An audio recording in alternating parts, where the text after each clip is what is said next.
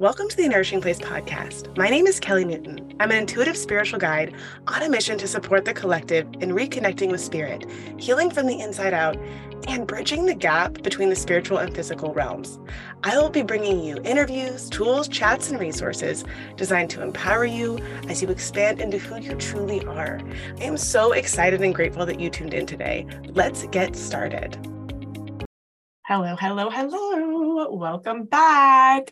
Today on this episode, I have Mackenzie Starcher with me, and she is the owner of Transcend Motherhood Co., an experienced hypnobirthing childbirth educator, certified birth doula, and an advocate for informed decision making before, during, and after birth.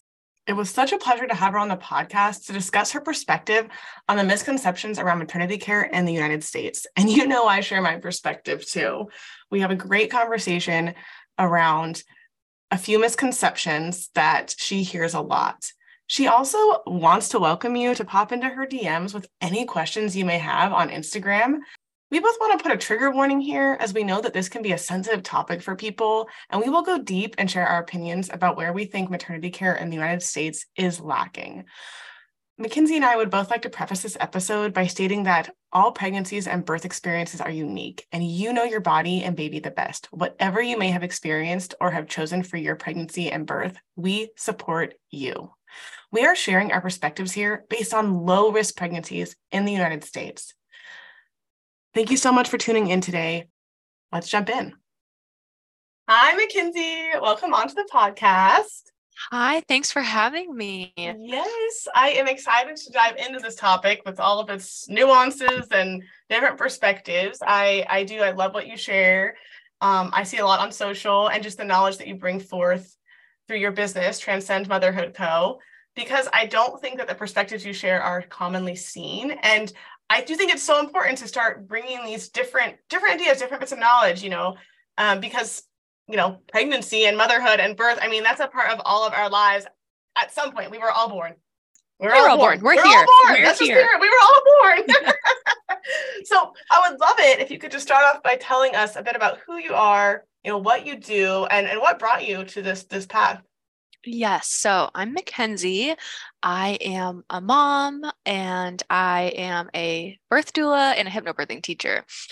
And I actually did not ever anticipate my life going this direction. This was never a passion of mine. Actually, people would tell me their birth stories when I was like a teenager, like early adult. There was one time a girl told me her story and I got physically ill. I had to I had to excuse myself from the conversation. So like no one ever would have thought oh. that like this is the path that I was going down. It's terrible. I feel so bad now. I used to be like really queasy. Um so not terrible. Uh, it's okay. Um, so in 2021, I actually had my son. I birthed him. And afterwards, I was just like ignited with this passion for birth and um, i had a really i was very fortunate to have a really great pregnancy and um, learn a lot during that time. I had a great birth and then um, postpartum was kind of hard for me so i actually started my business wanting to support postpartum moms um, but then in my community there's actually a greater need for kind of like an upstream care first like if uh, you know you're not getting the education prenatally and preparing for the birth that you desire uh, you know, then you're kind of like trying to like fix those things postpartum or like deal with those. Whereas like if we can start up here you know during prenatal uh you know during pregnancy and work on that then that can make the transition to postpartum easier and i still support oh, postpartum. I see what you're saying. I see what you're saying. Yeah. so you're saying kind of start at the beginning yes. and then you can yes develop that relationship as yeah. well see them through Okay. Yes. Got yeah. It. So, um, yeah. So I decided to myself become a hypnobirthing teacher because I took a hypnobirthing class as a client during my pregnancy, and it just changed my whole perspective on birth. Uh, you know, like I said, I used to be, I couldn't even listen to other people's birth stories. So it was like a running joke. Like my mom would always be like, well, whenever you get pregnant, like you better just prepare yourself because XYZ, you know, like all the like horror stories. And I was terrified. Like even at the beginning of my pregnancy, I was like, how am I going to do this? How is a baby going to come out of my body? And I knew I was going to birth in the hospital. So I was like, there's going to be needles and there's going to be this and there's going to be like, I was panicked. So much and fear. I, so much fear. And that's, in hypnobirthing in my class, like my perspective was so just shifted and like my fear was gone uh, after taking the class. Um, and I just had so much more confidence in my body and in my baby and how they work together. Um, and so, you know, again, in my community, like that's really needed. It's a, we live in a rural area. There's one hospital. Everybody pretty much sees the same doctors. Um, and it's a really fear based approach um, let alone you know everything we see like in movies and and tv shows when, when... I totally have that vision of of the the mother going into labor and then the father being like yeah like it's an emergency. It is an emergency, people. Yes. Everyone, like, sound the alarms, call 911. And yes. I'm like, birthing a child is not an emergency exactly. in most cases. in most cases. And that's that's the important thing is like in most cases it's really not but again in the movies just like you're saying like dad is freaking out you got to rush to the hospital or the baby's going to be born in the car and then you get to the hospital and they're screaming and they're like it's it isn't it doesn't have to be like that and typically it doesn't go that fast either like but like you said it's not an emergency right. in a majority of cases and so that's what i'm really passionate about is working with other women who might feel the way that I did, you know, fearful, anxious, whatever part of the spectrum there, and just instilling that confidence in them. And then, it, you know, regardless of what kind of birth they desire for themselves, if they can go into it with confidence and feeling calm, it's going to have huge effects on themselves, first of all. But second, the baby actually, it affects the baby during that pregnancy and in the birth experience. And again, then it just sets you both up better postpartum. So, yes, that's how I got on this path. I love it. I love it. And I like that you're saying, you know, it gives them the confidence and also gives them the confidence to choose. And I think when we yes. we always have choice, and I think sometimes, at least my experience in the medical field is sometimes you feel like you don't have choice. Yes. Or like those people have authority, so they know more about my body, but they really don't know more about my body. so yes. I love what you're saying. I totally think like, yeah, by building that confidence, no matter what keep a family chooses for their, you know, their birth or what they intend for, which isn't always the case of what happens, but what they intend for, they have a choice. They're making the choice. And I think that just builds confidence too. Yeah, absolutely. And that's where, uh, again, I, well, and I don't think I said this, but I was previously a teacher. Like I taught elementary school. So um, I just uh, ever since I was a kid, I knew I was going to be a teacher. So it's funny because this is just now like the golden thread throughout my yes. life. Um, I love educating and um, especially educating on this topic because, again, that confidence comes from being informed and having, like you said, the understanding that you can choose and that you know just the confidence that you actually like you said you know your body and you know your baby better than um, you know a provider that you see once a month for five yes. minutes 15 minutes an hour yes. you know and I know sometimes, at least, um, it can be maybe a different provider every time. I know some hospitals yeah. have multiple midwives, so then you show up and whoever you get is who you get yeah so you don't get that opportunity to build exactly. that relationship um, yes i work with my clients starting during their pregnancy we meet at least once a month and then also if they're in my class then i'm seeing them you know multiple times a month. Um, and then i am with them you know through through the phone they have access to me we have our meetings and then they i'm on call for their birth starting at you know okay. a few weeks before their due date and then a couple weeks after. And um, so i am on call for them they call me i meet them either at their house or at the hospital and i support mom all the way through that labor all the way through birth. I stay a little bit you know after baby is born and then we have a couple visits postpartum too. So yes exactly what you're saying. It's it's someone regular that you're seeing right. all the time. It's a consistent support person. When I was a kid, like you had like my mom, the, her doctor was also the woman who birthed me, like with yeah. you know, who yeah. helped her birth me. Um, but now I just feel like it's changed. I yeah. maybe I'm wrong, but no. I know we're gonna dive into that. So let's yes. talk about hospitals. Yes. Listen, so I like I said, I birthed in a hospital. Like I knew from the beginning of my pregnancy, like that's where I was going to feel most safe and comfortable with the information that I had at that time. So, um, you know, this is what I want to like. I always say this in my class like, if there were like a headline or like I could just title this like section of what I'm saying is like, this does not apply to every single pregnant person, every situation because every every pregnancy, even with the same mom, same person, is different. So you have to like use your filter of what you know about yourself and your pregnancy and your life to be true. But um, especially in the US maternity care model, it's just assumed and like very much pushed that the hospital is the safest place to birth for every single person having a baby. And, um, you know, obviously the hospital and the tools and interventions that exist in the hospital exist for a reason. They were created because there was a problem. Um, and there are absolutely cases where these interventions are needed and they're life saving. Um, the problem with today's maternity care is that you are treated everybody's treated the same across the board. So it's like a one size fits all. But just like we're saying, every pregnancy is different. So already, like that logically doesn't match up.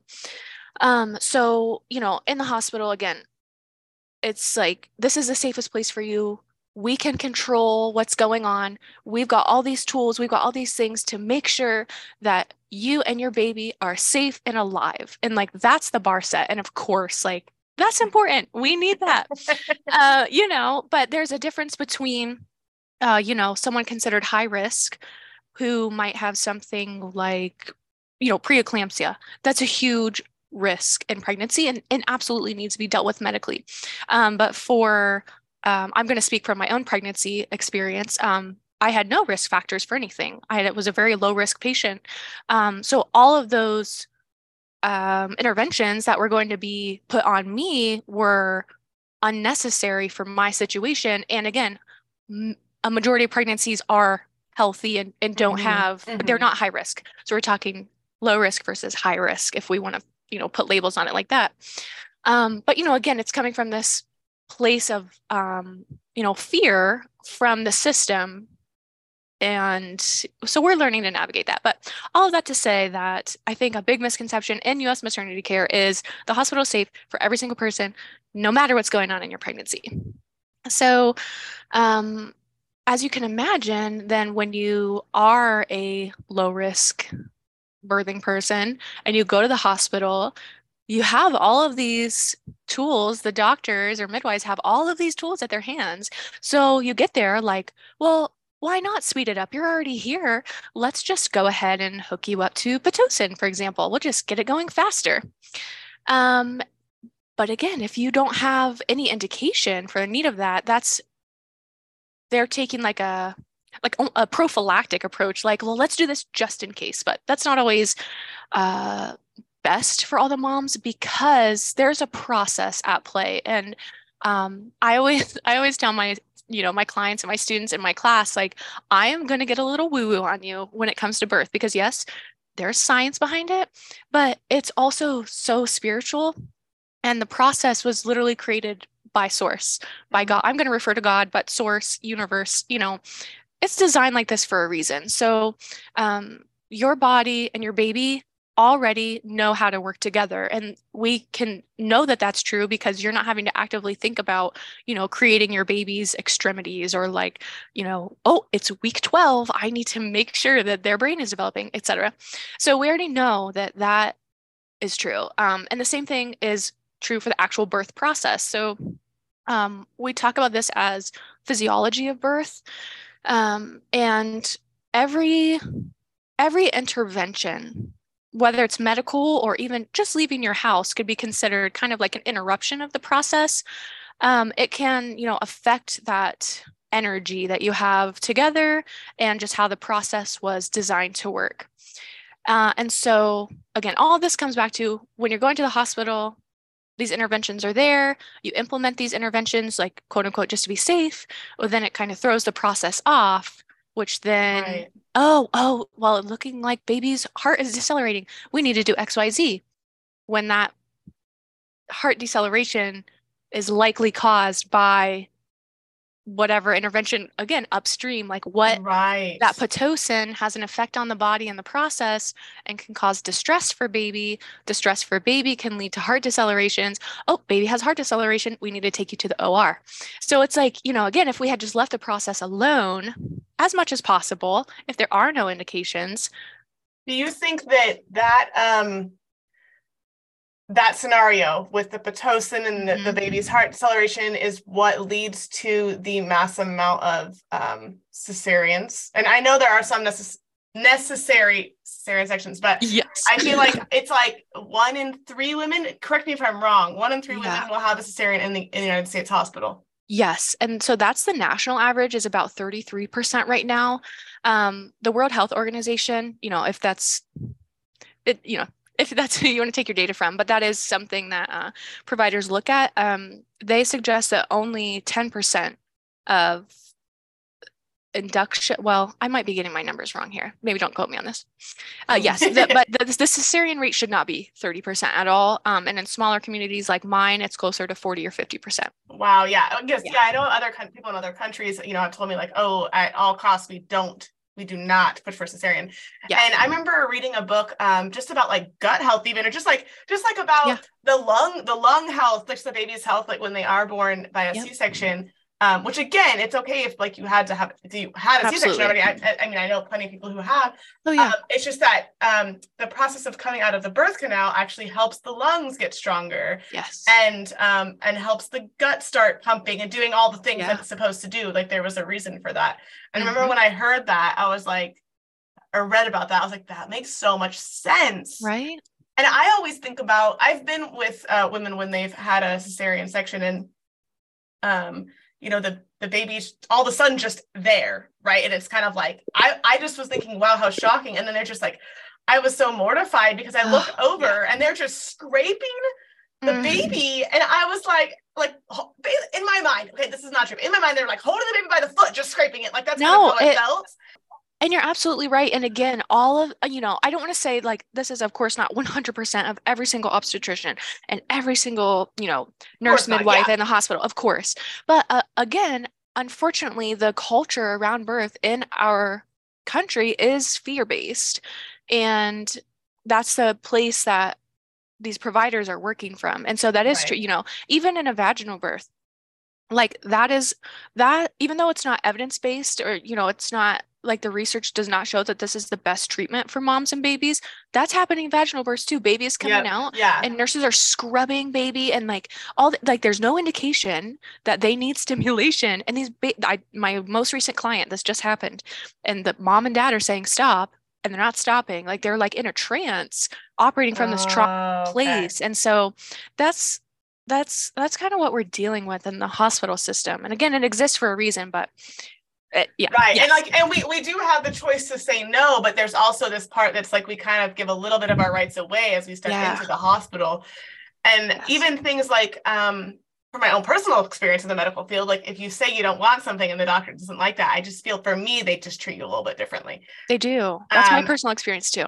yeah and I, I, don't think that's like a conscious thing necessarily but mm-hmm. i do feel that way like or even is it is it the vitamin? Eye ointment. Eye ointment yeah. Oh, there's so many. Yeah. No that immediately then like blinds your baby. It you does. know it's just i don't know there's just so many things where i'm like we can say no to that but then it's also like they're questioning you why are you saying yeah. no because i want to because i can. Ex- exactly. And you know again like there are two things on that. Like you know uh, there all of this. Even after a baby is out of your body it's still part of the process that source created. So like you're saying even you know there are of course necessary cesareans but these ones that we know statistically are not half i can say this for sure this is something i can i can quote and send you um, half of all the cesareans being performed are unnecessary that's so crazy. half 50% that's insane that's so, insane yeah and so Feels again like probably like, more than that but again i'm not oh exactly know, because yeah. again this is in the us they're not required to report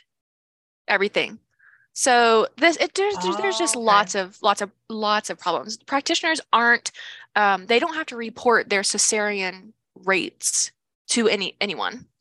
So okay. it's it could very well be higher. Absolutely. And right. again, in my area, it for sure is higher just based on you know uh, the group of doulas that I work with and just the doulas who have been in the area for a long time, um, as well as some of you know just having connections in a small area right hard evidence that it's more than so one of every three women. do? I guess like yeah it's good to know these things yes. and to like be aware that like there are a lot of unnecessary cesareans happening just so if you are pregnant then you can make your own choice yeah um and i feel like when we know more the more we know beforehand the better yeah. because then we have that more confidence in that so yeah. like what can what can we do so that's a great question. And again, it comes back to education. And that's why I'm so passionate about it. Because again, when you when you understand what's going on, you can feel more empowered to either you know go with it if that feels right for you or or make a change and so the change comes from knowing uh you know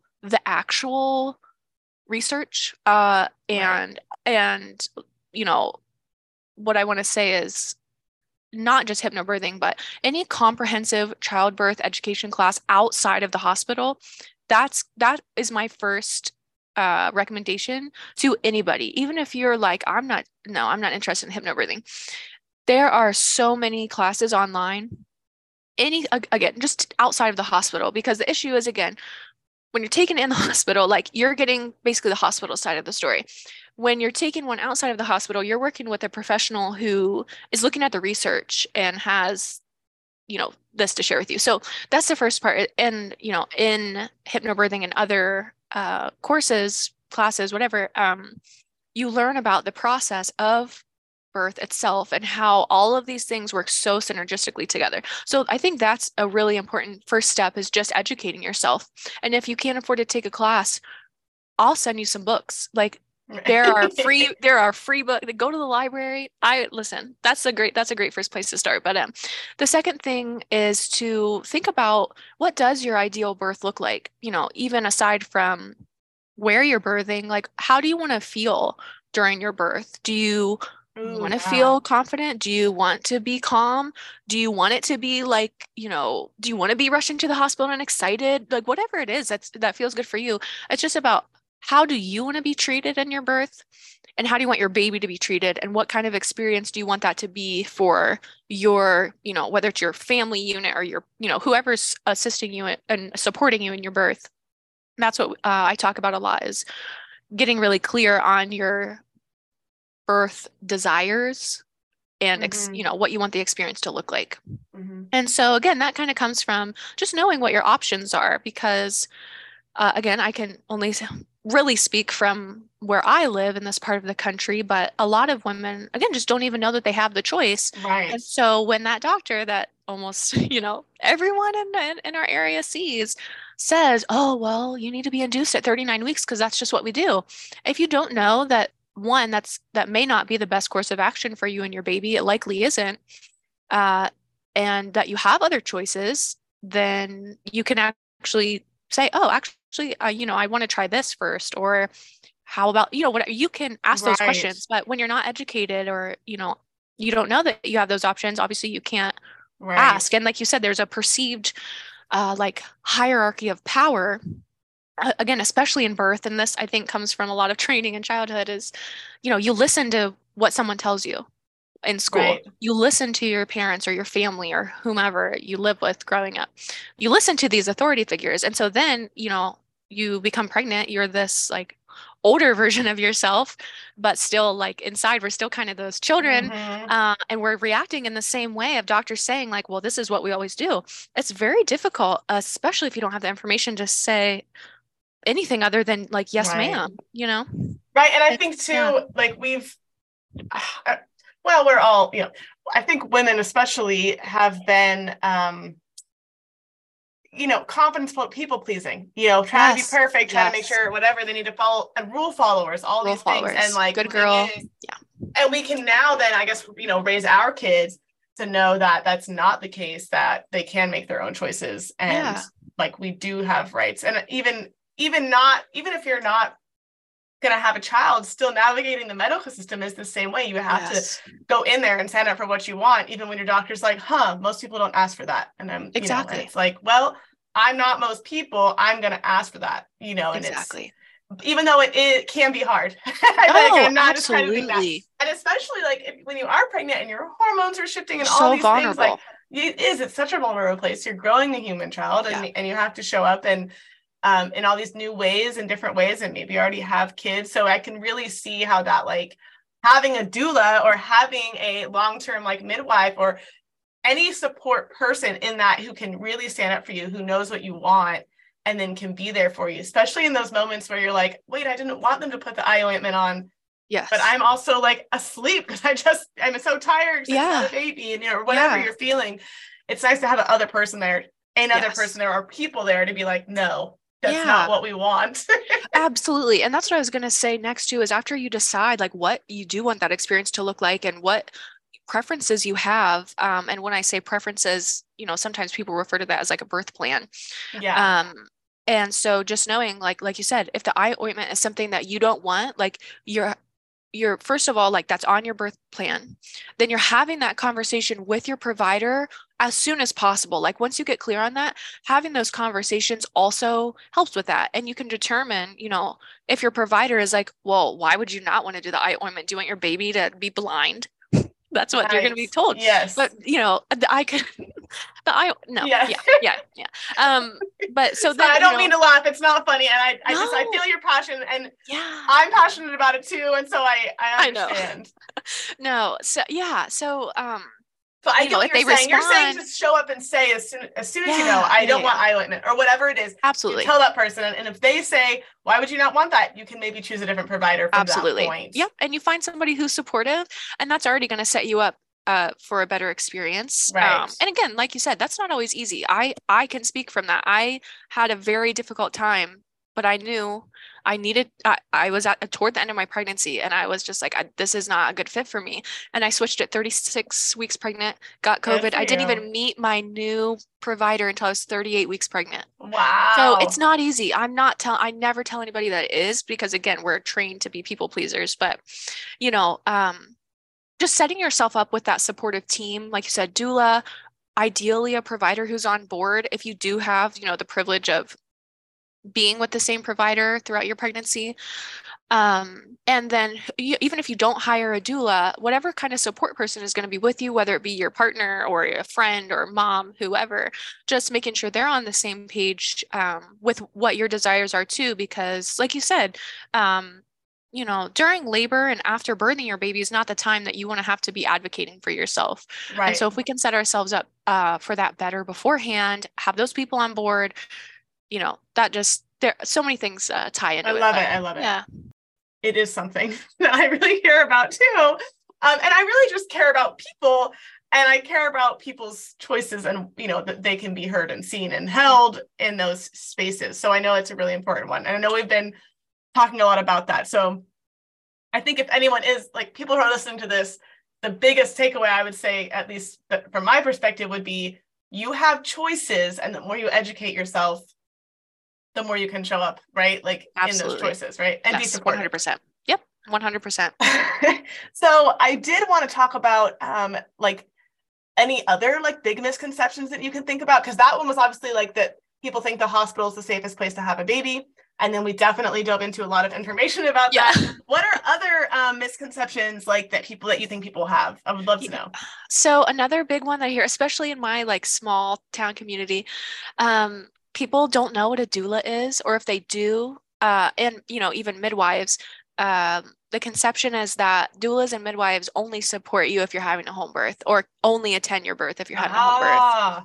Yeah, I've had this question a lot. Um, and again, speaking from experience in my area, southeastern Ohio, the need for doulas is in both spaces. Uh, but in this area, uh, you know, a majority and throughout the US, actually 99% of birthing women will birth in the hospital or like pregnant wow. women will birth in the hospital. Yeah. What? It's only one. Yeah. Yeah. That's Sorry, crazy. I'm shocked. it is. It's shocking. And that's why it's so important to have. I'm that's why I got on my soapbox about the hospital. I'm 99%. Blown away. I'm blown away. Yeah, it's it's wild. So, you know, when you put it in that context, like in everything we just talked about with the hospitals, if you're a low risk mom, you're like, damn, sorry, I don't know if you can swear it's an explicit podcast. okay, good. like I I might need some support if you know I'm I'm wanting to do something different than than the right. system or the wow. hospital prescribes.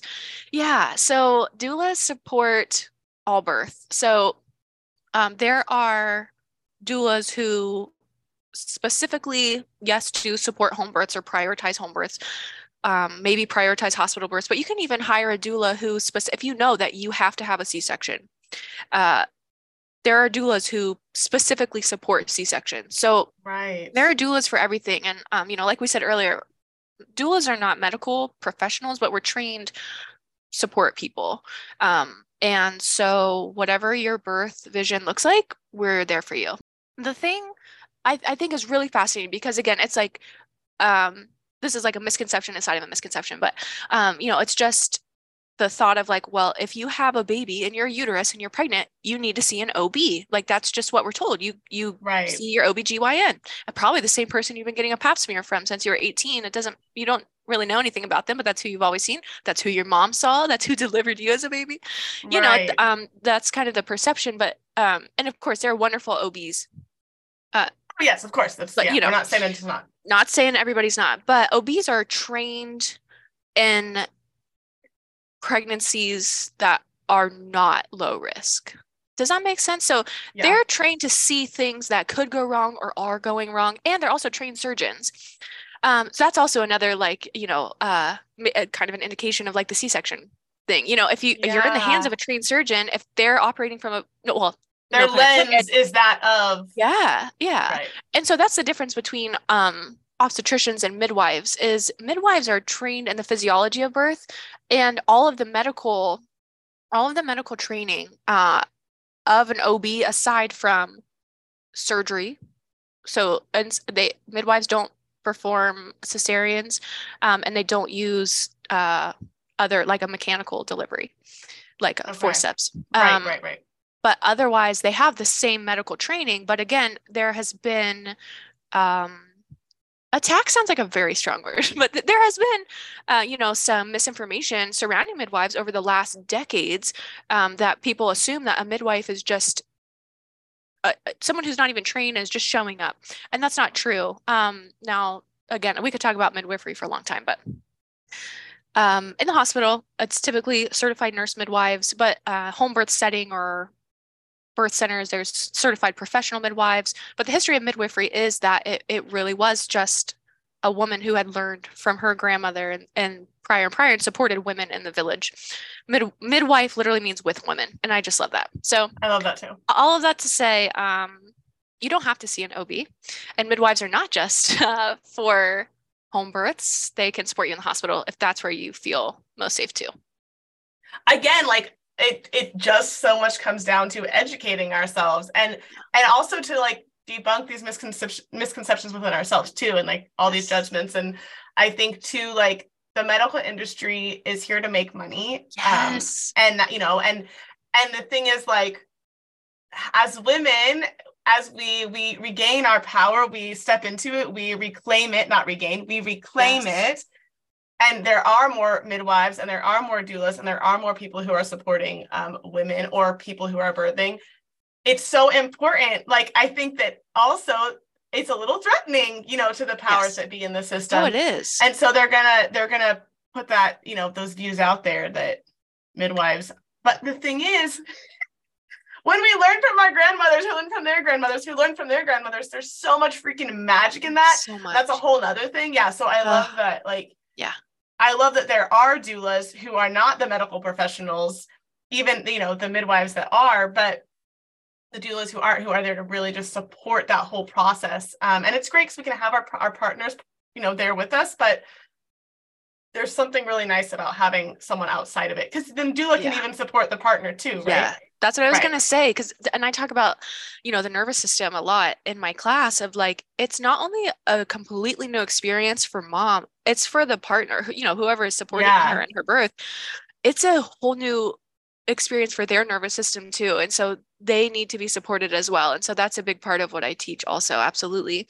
Um, and like you said, you know, it's just a third party, not, uh, you know, some, some hospitals do have uh, like uh, doulas on staff but a lot of doulas are just their own entity and don't work for the medical system which again then you're not um, you're not trapped in your system uh, in the system yourself like unfortunately you know there right. are nurses no i see what you're saying you can say what you want you can support yes. them you can stand yeah. up for them because you're not part of that bureaucracy or yeah. that system like if you're Absolutely. a midwife in a hospital you're still part of the system you are whether you have those beliefs or not yeah so that makes a lot of sense yeah I love that. I love that. I love that. Back to uh just just real quick because I could go on about this one too, but uh you know, birth is a business and it generates a lot of money for yeah. these hospitals and you know, again, just even thinking about un- the the 50% of cesareans that are unnecessary.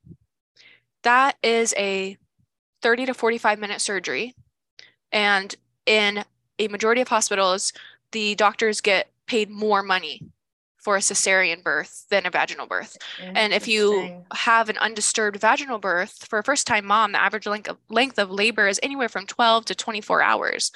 So you've got a doctor who wants to go to his kid's soccer game at 5 p.m., a mom who's, you know, been laboring for 12 hours it's 4 p.m like oh well you know what let's just it looks like baby's xyz let's just go ahead and take you to the or that doctor knows they're making more money and they're going home to their kids and so it's just again it all goes back to like it's a business and it's just a system that needs some change. And the way that it's going to change is when consumers again start getting this information and start demanding something different from the you know the providers the the systems right. especially in our area. You know that's something we're working on.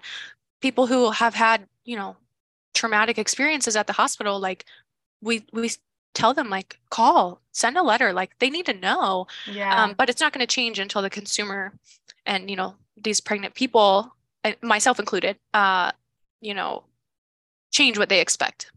Well you know what? I think kind of linked to that you had said earlier you know healthy healthy mom healthy baby right? Healthy parent healthy baby. But the thing is they're just taking physical health into consideration. They're not actually taking all of that per the baby and you know and all even long-term health into consideration no, physically. So yeah, they're know. not. My uh my one of my favorite mentors, and he doesn't know he's my mentor, but uh, his name's Dr. Stu, and his podcast is called Birthing Instincts, and I just I adore it. Uh, and he, he does it with a midwife, um, Bliss, and he always says, uh, you know, baby in a bassinet. Like that's the end goal for the OB. And once the baby is born, the baby is no longer uh, like the, the OB is no longer in charge of the baby. Like it's hands off, my job's done. The pediatric department is then in charge of the baby. So they really, you know, again, it's just, it's a system where they're not forced to care about that baby once it's out of the mom's body. Right. Yeah. Right. I see what it's you're saying. Do you have any other misconceptions for us? I do. I have one more, and this is one Ooh, of my favorite ones. Yes. And uh, this is one I just want to say, you know, again, everybody's experience with birth is unique to them. And this is not meant to take away your experience or invalidate your experience if you did not, uh, you know, have the same experience. But um, we have a lot of programming, uh, just like we talked about movies, TV shows, about the pain of birth. Um, and unfortunately, this has also been passed down through generations. Um, but yeah, the next one I really wanted to hit on is that birth is just inherently traumatic and painful, and you should just plan to be miserable. But once it's over with, at least you met your baby.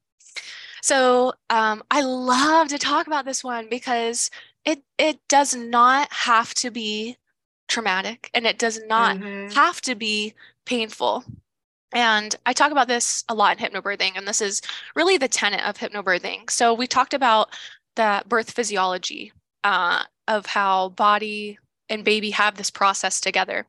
And uh, a big part of that process, as you might imagine, is hormones. Uh, when, you know, if you're not being induced or having, a, you know, a a C-section prior to labor, um, labor is induced by baby uh, releasing a cocktail of hormones.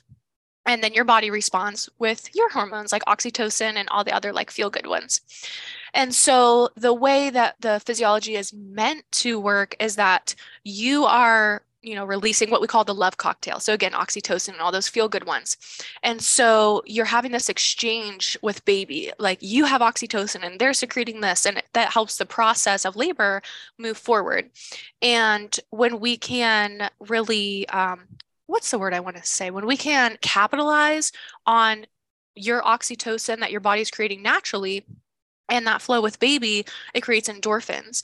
And when the endorphins mm-hmm. build on each other, it can act, and the endorphins has been proven to be that they are 200 times more powerful than morphine.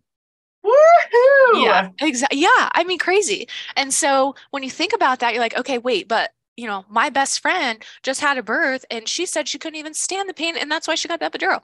And so, of course, that's valid too. And the reason that a lot, uh, I don't want to say a lot, but the reason that there is the opportunity to experience pain in childbirth is going back to those hormones. So if you're not during pregnancy and leading up to birth feeling confident or feeling calm or really believing in the process or you know you just again don't have this information and you've just been programmed to believe that birth is painful your mind sends those messages to your body and therefore you're creating different mm. hormones mm-hmm. um, you know it's just like we talk about a lot uh, well, we hear about a lot like fight or flight um, right your body then will go into fight or flight if you are feeling fearful or anxious when it happens right. and that creates uh, you know cortisol and all these other um, hormones that are actually like overpowering the oxytocin and the endorphins and so it kind of creates this cycle when you are feeling fearful for example and then your body tenses up because you're going into fight or flight. You're ready to you know subconsciously your body's ready to fight somebody.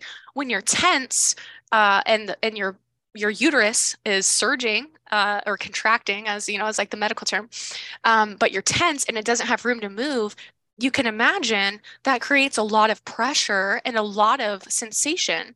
And then when you're feeling that, you know, uncomfortable sensation, then it causes more fear. More fear causes more tension. More tension causes more pain. And then you just get into this cycle where it's hard for your body to get, you know, to those original planned like you know the process was meant for the oxytocin and the right. what the body already knows what the body right. already knows and so um, that's one piece of it is uh, especially in hypnobirthing but other you know other programs work on this too is if you can change your mindset or just be open to the thought that birth can actually be a, a wonderful experience that can already make a huge difference in the way that you experience the sensations of labor. Um, something else I talk about too, we call it labor, which, you know, equates to work. And so I really like to compare it to I'm not a runner, but um, any, you know, form of exercise that is a little more strenuous, you know, uh, I like to lift weights. So by the end of like whatever the fourth set or something and you're on your last rep and your muscles are like crying or you're doing burpees whatever you do and your lungs are on fire like it doesn't feel good in that moment. And you're like oh i'm, I'm tired. I don't want to do this. I really don't want to do this last rep. But it's not pain. It's not like breaking a bone. It's you know it's a different right. kind of sensation yeah. even though it's uncomfortable. And so that's that's where i try to differentiate in hypnobirthing is you i'm not saying it's going to be 100% pain free or discomfort free right. but it's going to be more comfortable and it's not going to be like shitting a watermelon like everybody's like everybody says. It's just not. It is right. just just saying. So that's that's one thing. If you can just change your thoughts and your mind we know that the thoughts create yes, the mind is so body. powerful. It is so, so yeah. powerful. Yeah. And I, you know, the thing is too, with that, like it is a lot of like what we are inundated with. So like, what are you yes. consuming? What exactly. are you choosing to consume? You know, like exactly. maybe we saw these things growing up, but we can definitely change our lens and definitely seek out different information. And Absolutely. I think that's so important, which I think is kind of like the pinnacle of what we've even been talking about is just yes. like consume other information and you don't have to agree with everything and you shouldn't exactly. but you know you should question it you know what yeah. works for you what feels good for you and um and i love that too because it even goes along with like what we're also taught about our cycles and our periods and like that there's not yes. magic in it that it's it's this horrible thing that happens to curse. us not for us yeah it's a curse yeah. exactly and also that it has to be horribly painful which again is not true and so much that does connect to hormones and right. how we are working with our body and even like what we're thinking so um i know for me at least if i'm processing a bunch of stuff during that time it is more painful physically you know and so it is so fascinating to hear you talk about that. And then me think about my background and knowledge you know with the inner cycle and and how it's the same thing. And again it all goes i do see i do see shifts. I do think it's evolving. It's just slower than i would like probably slower than you would like. Yes of course. Um, and just kind of on that note too process you know because someone might be listening to this and be like well i don't i'm not scared of birth but you know there are other you know if there is any any kind of trauma living in the body that because birth is such a again pregnancy and birth such a vulnerable time but um, in the ayurvedic perspective during birth like your crown chakra is completely open and obviously you know your your um your root, root chakra, chakra mm-hmm. thank you mm-hmm. your root chakra is completely open and so um in that time uh, you know you're pulling your baby from the heavens uh, you know bringing them earthside. Right.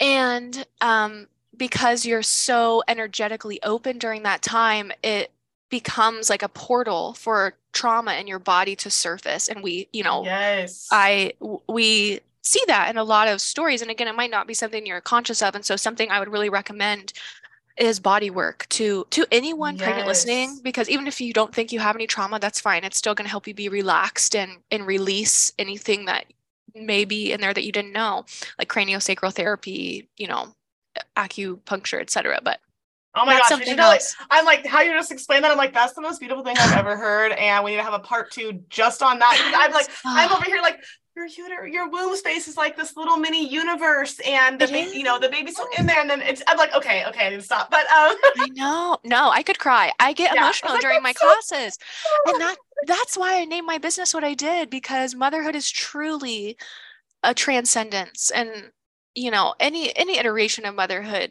you know but yes. birth is birth is one of those portals that you have the opportunity to experience that and so even just saying that like gives me goosebumps so if we can get in that headspace during pregnancy of like oh my gosh. it's gosh a gorgeous like, amazing gift and it's a yeah. gift it's yeah. a gift it's a yes you know yeah i love it and, and not just the baby at the end of it but the whole process can be a gift and can be yes. i mean just a, an opportunity for growth too and i mean yes. motherhood is the whole thing is opportunity for growth but that that birthing piece can also be just a huge opportunity for growth um well, I if I was going to birth a child, I would want you to be my doula. So I'm just Thank saying you. that, like, you. you. know, in my imaginary birth, you're there. So I'm just telling you that. I'm there and, with and you. maybe you have been in another life, but yeah. Um, um, so where can people find you? I'm going to share everything in the show notes. So are you mostly on Instagram and you have your website? Yes, I have my website. Um, I'm most active on Instagram. It's transcend.motherhoodco. Always sharing my perspective over there. Um, and you can also find me at my website, transcendmotherhoodco.com, if you're interested in hypnobirthing. Um, I'm taking a break for the summer, but I uh, I'll be back in the fall. So Yay, let me know. Okay. DM me if you have questions. I I love to be in the DMs and uh, just kind of offer some one-on-one advice. Oh, Everyone's I love that. People can reach out to you. That's great. Yes. I love it. I love it. Thank you for everything that you shared. I appreciate it. And I look forward to connecting again soon. Thank you so much for having me, Kelly. Thank you so much for hopping on today. I would love to know your favorite takeaway from this episode. You can find me on Instagram at a nourishing place or let me know in your review. Community is so important to me and within a nourishing place. I would love to connect with you further. Sending you so many blessings and so much love.